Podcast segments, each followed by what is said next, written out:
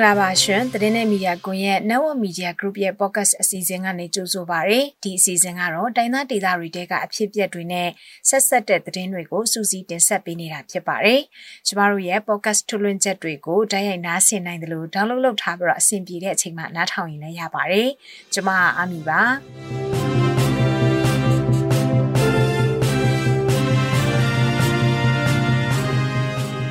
ဒီနေ့မှတင်ဆက်ပေးမယ့်သတင်းတွေကတော့အင်းလေးဒေတာကိုစစ်ပေးရှောင်လာကြတဲ့ Greeny စစ်ပေးရှောင်9000နီးပါးကိုစက်တင်ဘာလကုန်ပိုင်းမှာစစ်ကောင်စီကနေရက်ကိုပြန်ခိုင်းထားတဲ့သတင်းထိုင်းမြန်မာနယ်စပ်မှာရှိတဲ့ Greeny အမှတ်1ဒုက္ခသည်စခန်းမှာ COVID-19 ကူးစက်မှုတွေများလာနေတဲ့အကြောင်းသတင်းတွေနဲ့အတူတခြားစိတ်ဝင်စားစရာသတင်းတွေကိုတင်ဆက်ပြီးသွားမှာဖြစ်ပါတယ်။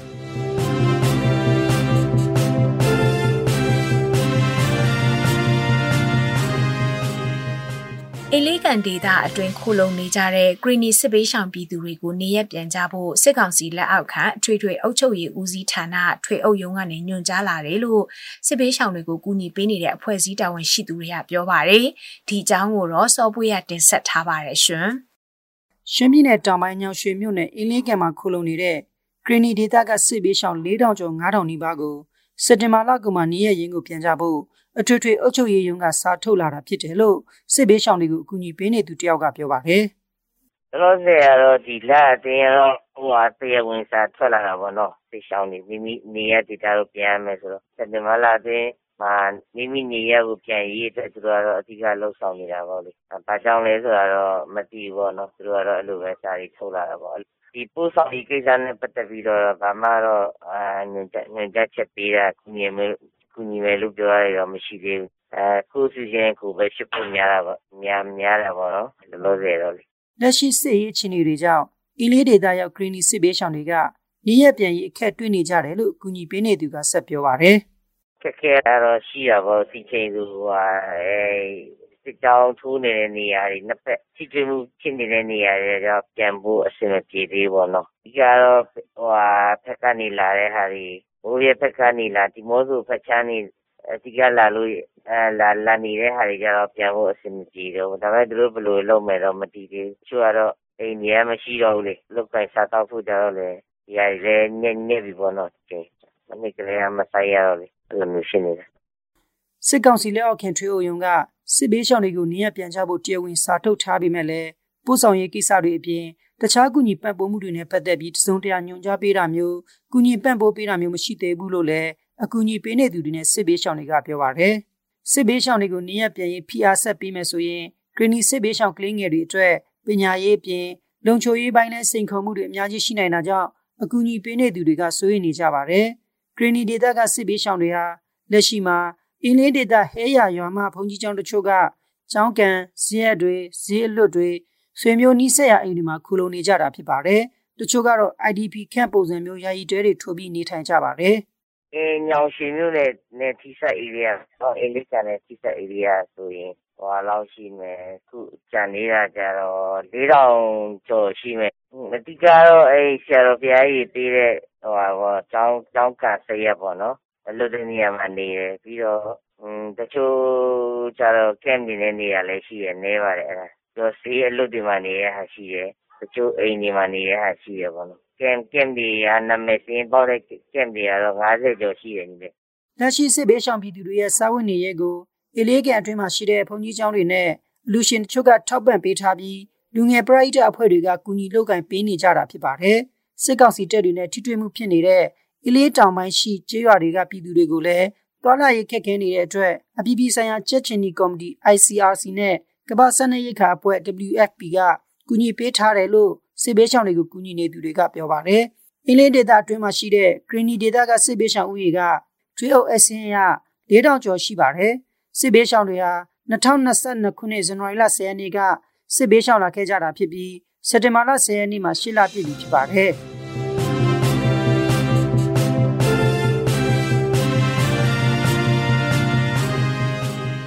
ပိုးအမျိုးသားလွတ်မြောက်ရေးအဖွဲ့ချုပ် PNL ကို PNLA တပ်ဖွဲ့ဝင်9ယောက်အပါအဝင်စစ်ကောင်စီလက်အောက်ခံပိုးပြည်သူစစ် PNA ကပြစ်တက်ခဲ့မှုဖြစ်စဉ်ကိုအကြမ်းမဖက်ငြိမ်းချမ်းစွာဖြေရှင်းတဲ့နည်းလမ်းနဲ့ဖြေရှင်းသွားမယ်လို့ပိုးနိုင်ငံရေးအဖွဲ့အစည်းတွေကထုတ်ပြန်ထားတာရှိပါတယ်။ဒီအကြောင်းနုနုကတင်ဆက်ထားပါတယ်ရှင်။ပြည်လုံးမြို့နယ်ပြည်မွန်ကျေးရွာအုပ်စုရှိ PNL ရဲ့တပ်သားတွေဟာမွေးရမြေဖြစ်တဲ့ဝါပြုံကျေးရွာမှာပြီးခဲ့တဲ့ဩဂုတ်လ14ရက်နေ့နေ့လယ်တနာရီအချိန်က PNL ရဲ့တပ်သား9ယောက်နဲ့ရွာခအမျိုးသား1ယောက်ကို PNA ကဖမ်းဆီးတပ်ဖြတ်ခဲ့တဲ့အပေါ်ကန့်ကွက်ရှုံချကြောင်းပူးအမျိုးသားဖက်ဒရယ်ကောင်စီ PNLO PNFC ရဲ့ဥက္ကဋ္ဌဟောင်းဦးခွန်မြင့်ထွန်းကပြောပါရယ်ငင်းညမ်းတဲ့နီးနဲ့ညှိနှိုင်းဖြစ်ရှင်းရေးဆိုတာကျွန်တော်ရော်ကြီးယူပြီးတော့ကြည်ရေးပြောတာမဟုတ်ပါဒီအကြမ်းဖက်တပ်ဖြတ်မှုကျူးလွန်ခဲ့တဲ့အမိတ်ပေးစိတ်ခိုင်းတဲ့လူတွေတောင်းဝန်ယူဆောင်ရွက်ခဲ့တဲ့လူတွေအပါဝင်ပေါ့ဒီပြစ်မှုကျူးလွန်တဲ့လူတွေရောပြစ်ပြစ်မှုပြစ်ဒဏ် အလျောက်တာအပြစ်ပေးရပြီးရင်ကျွန်တော်ဒီအဖွဲ့အစည်းရဲ့တာဝန်ရှိတဲ့ PNO PN ရဲ့အဖွဲ့အစည်းခေါင်းဆောင်တွေလည်းလူလူကိုတော့တောင်းပန်ဒီလိုဖြစ်ရမျိုးနောက်မဖြစ်ဖို့အတွက်ကိုတော့ဒါအပြည့်အဝတောင်းဝန်ယူပေးဖို့တော့လိုတယ်ထိုနည်းတူပဲဘက်တစ်ဘက်မှာရှိတဲ့ဒီပို့မြသားလူမျိုးရဲ့အဖွဲ့ချုပ် PNL PNL ရဲ့ခေါင်းဆောင်မှုအစဉ်စဉ်ကလည်းဒီတပ်ဖွဲ့ဝင်တွေသူတို့ခိုင်းစေခဲ့တာတစုံတရာရှိခဲ့တယ်ဆိုခဲ့ရင်လည်းပဲဒါ PNL PNL ခေါင်းဆောင်မှုအစဉ်စဉ်ဒီတောင်းယူမှုတောင်းခံမှုရှိရှိနဲ့ဒီအမှုကိုဖော်ထုတ်ဖို့လိုတယ်ဒီအထူးသဖြင့်တော့ဒီ ဘိုးကော်မတီပေါ့ပို့မြသားလူမျိုးရဲ့အဖွဲ့ချုပ်ရဲ့ဘိုးကော်မတီဒီဖြစ်ရမှာတောင်းယူမှုတောင်းခံမှုရှိရှိနဲ့ဒါဖော်ထုတ်ပြသဖို့တော့လိုတာပေါ့ဒါကိုကျွန်တော်တို့ ဒီလိုဖြည့်ရှင်းရခြင်းအရင်က CA ခေတ်ကာလရဲ့အတွင်းအမျိုးသားဒီမိုကရေစီဝါဒကိုကင်ဆွဲတဲ့ပအုပ်ဖြူနဲ့လူတန်းစားပြည်သူဒီမိုကရေစီဝါဒကိုကင်ဆွဲထားတဲ့ပအုပ်နေရွက်ကြား17နှစ်ကြာတိုက်ပွဲဖြစ်မှုကြောင့်တွေးချောင်းစီခဲ့တဲ့ဖြစ်စဉ်တွေဖြစ်ခဲ့ဖို့တဲ့အတွက်စိုးရိမ်တာဖြစ်တယ်လို့ဦးခွန်မြင့်ထွန်းကဆိုပါတယ်။ဒါကြောင့်တမိုင်းတပတ်ပြန်မလေးစေရဲ့အတွက် PNLA PNFC အနေနဲ့လက်နက်ကင်ပဋိပက္ခတွေကိုအသက်နိုင်ဆုံးရှောင်ရှားပြီးငင်းချမ်းတဲ့နီးနဲ့ညှိနှိုင်းအဖြစ်ရှာမယ်လို့ဆက်ပြောပါရယ်။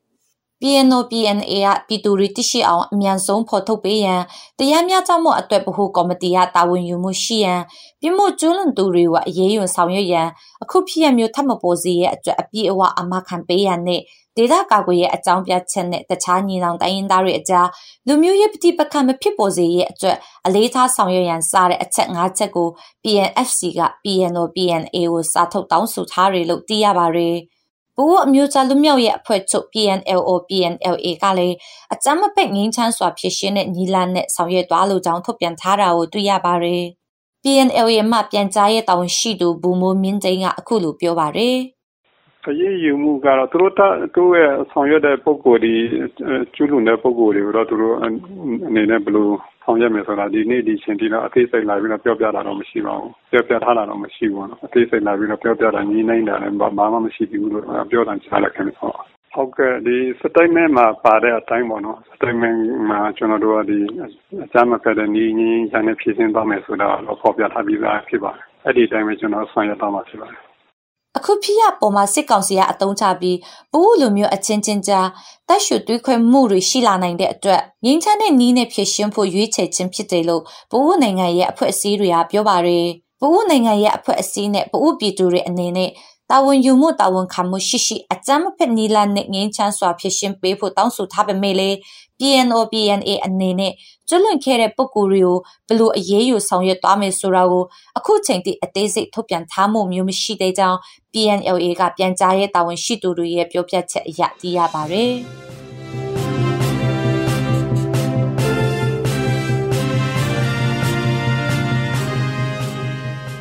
ထိုင်းမြန်မာနယ်စပ်မှာရှိတဲ့ဂရိနစ်အမှတ်1ဒုက္ခသည်စခန်းမှာတော့ COVID-19 ရောဂါပြန်လည်ဖြစ်ပွားနေပါတယ်။အသေးစိတ်အခြေအနေနဲ့ဒုက္ခသည်တွေဘာတွေကိုစိုးရိမ်နေကြတယ်လဲဆိုတာကိုတော့စောပွေရတင်ဆက်ထားပါတယ်ရှင်။ဂရိနစ်အမှတ်1ဒုက္ခသည်စခန်းမှာစက်တင်ဘာလဆန်းကစတင်ပြီးတော့ COVID-19 ရောဂါပြန်လည်ဖြစ်ပွားနေပြီးယောဂဖြစ်ပွားနေတဲ့အခြေအနေနဲ့ပတ်သက်လို့ဂရနီအမတ်တီဒုက္ခသစ္စကန်ကကျမ်းမာရေးဝန်ထမ်းတယောက်ကအခုလိုပြောပါရယ်ကျွန်တော်ဒီကိုဝိစာပြချီတာဒီကိုလာပဲတရနေနေနေစားတယ်နော် ကိုလာပဲကိုလာပဲတရစားတယ်ခုတည်းမှာရရတဲ့လို့ရှိတယ်နော်အခုဒီတရဒီမိနဲ့စီတော့154ရောက်ရှိတယ်နော်ဒီချီလူငယ်ဒီလားအခုလို့ရှိတယ်နော်အခြေအနေကတော့တို့ကိုဝိလက္ခဏာချီလူနာတချို့တချို့လူနာတွေဗမ်းစီနေနာစီလက်ဆောဆိုရှိတယ်လက္ခဏာရှိတာသိတာပုံများပါတော့ကိုအဲ့ဒီလက္ခဏာတွေတော့အများကြီးကိုပူနာသိချောင်းစုလက်ချောင်းနာနေတယ်ပြီးတော့ဒီအခုချစ်တီ ဒီဒီကတော့ကျွန်တော်ဒီရဲ့ဒီရဲ့နေ့လက်သိကတော့တရား54ရောက်တော့ကိုဗစ်ရောဂါဖြစ်ပွားနေသူတွေကိုဂရီနီမက်တစ်ဒုက္ခသစကန်ကျမရေးဌာနကကျမရေးဝန်ထမ်းတွေကတာဝန်ယူကုသပေးနေတယ်လို့ကျမရေးဝန်ထမ်းကပြောပါတယ်။လက်ရှိဂရီနီအမက်တစ်ဒုက္ခသည်စခန်းမှာပြန်လည်ဖြစ်ပွားနေတဲ့ COVID-19 ရောဂါဟာစကန်ပြင်ပကိုသွားပြီးပြန်လာတဲ့သူတွေဖြစ်ပွားရကနေတစ်စစ်ကူးဆက်တာဖြစ်တယ်လို့ဂရီနီအမတ်တစ်ဒုက္ခသည်စကန်ကကျမ်းမာရေးဝန်ထမ်းကပြောပါတယ်။ လောစစ်စစ်စီရာတော့အများကြီးမျိုးဖြစ်တော့အတည်းနေလုံးလုံးပြီးတော့ပြန်လာတဲ့လူတွေရောတခါတည်းမှာလိုနေကတော့ကျွန်တော်အဆွဲရမ်းစီစီစီရတဲ့ပုံနဲ့တော့ကျွန်တော်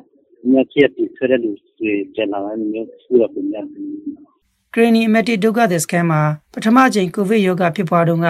ဒုက္ခသည်တွေကိုစကန်ပြင်ပကိုထွက်ပြီးအလုလုကင်ကွေပိတ်လိုက်တဲ့ဖြစ်စဉ်တွေရှိခဲ့ပါတယ်။အဲ့လိုလုပ်လိုက်တဲ့အတွက်ဒုက္ခသည်တွေဟာ ဝင်ငွေရရှိတဲ့အခွင့်အလမ်းတွေဆုံးရှုံးခဲ့ရတဲ့အပြင်စာဝတ်နေရေးဖြည့်ရှင်းရမှာလည်းအခက်အခဲတွေနဲ့ကြုံတွေ့ခဲ့ရတယ်လို့ဒုက္ခသည်တွေကပြောပါတယ်။ခရူဘီကတော့ဂရနီဒုက္ခသည်တွေနဲ့စစ်ဘေးရှောင်တွေရဲ့အရေးကိုကူညီလှုပ်ဆောင်ပေးနေတဲ့ဂရနီလူမှုအသင်းဖွဲ့များကွန်ရက် KCSN ကပြောရေးဆိုခွင့်ရှိသူပဲဖြစ်ပါတယ်။တချို့ကတော့သူစုဆောင်းထားတဲ့ငွေမရှိတဲ့ခါကျတော့သူတို့အဓိကစာဝတ်နေရေးပြဿနာတွေဖြစ်တဲ့အဲ့မှာတော့အခါမြတ်တက်ကြည့်ရဦးတချို့လည်းရှိတော့အဲ့မှာ အခက်အခဲဖြစ်ကြတော့ပေါ့ဆိုအခြားလူတွေလည်းဆက်ရောက်ထွက်ဖွဲ့လည်းဒီလိုမျိုးအခက်အခဲဖြစ်တယ်ဆိုမှကုညီတော့တောင်းတဲ့လူတွေလည်းရှိတယ်ဒါအခုဒီချိန်မှာလည်းယောဂဖြစ်ပွားမှုနှုန်းတိုးလာပြီးစကန်ကိုပေးချလိုက်မှကိုဒုက္ခသည်တွေကစိုးရိမ်နေကြပါတယ်စကန်ကိုပေးချလိုက်မဲ့ဆိုရင်ဒုက္ခသည်တွေအတွက်ခက်ခဲမှုတွေကိုကြုံတွေ့ရနိုင်တယ်လို့ခူရူဘီကဆက်ပြောပါတယ်အဓိကတော့ဟိုစာဝတ်နေရေးပြဿနာပါဘာဖြစ်ဆိုစခန်းမှာအလောက်ကိုင်ရှားပါတယ်လေစခန်းနေလူထုတွေက အခုလူများထောက်ပါလာလဲမရှိဘူးပေါ့မရှိဘူးဆိုတာတလောက်ကိုပြောင်းရတွဲစီ150 300အဲ့လောက်ပဲလူတယောက်ဆိုတော့ဒီဘာငွေနေ50 300 300လောက်နဲ့ဘယ်လိုမှစီစီကိုကိုတူကိုထားမဲ့ဆက်ဆက်တောင်းရတယ်ဖြစ်တယ်ခါများတစ်ခါပြပါပြီးထွက်ပြီးတော့လောက်ဆက်လုံးနေရတယ်ဆိုတော့ဒီလိုယောဂထပ်တိုးလာပြီးတော့စကားလောက်တော့ချတယ်ဆိုလို့ရှိတော့အဓိကတော့သဝနေပြဿနာကြီးကြီးစေဝမယ်ဆိုလို့ချင်းပဲခါနေမိထုခဲ့တယ်နဲ့ ဂရနီမက်တစ်ဒုက္ခသည်စကန်ဟာထိုင်းနိုင်ငံမြောက်ပိုင်းမဲဟောင်ဆောင်ခိုင်မှာတည်ရှိပြီးလက်ရှိအချိန်မှာလူဦးရေ8000ကျော်ရှိတယ်လို့သိရပါတယ်။အဲ့ဒီစကန်မှာပထမအကြိမ် COVID-19 ရောဂါဖြစ်ပွားစဉ်ကလူဦးရေ1688ယောက်ကူးစက်ခံခဲ့ရပြီးယောဂကူးစက်တဲ့အတွက်လူသေဆုံးတာတွေမရှိခဲ့ဘူးလို့ Green Emetic ဒုက္ခသည်စကန်ကချမ်းမာရေးဝန်ထမ်းကပြောပါတယ်။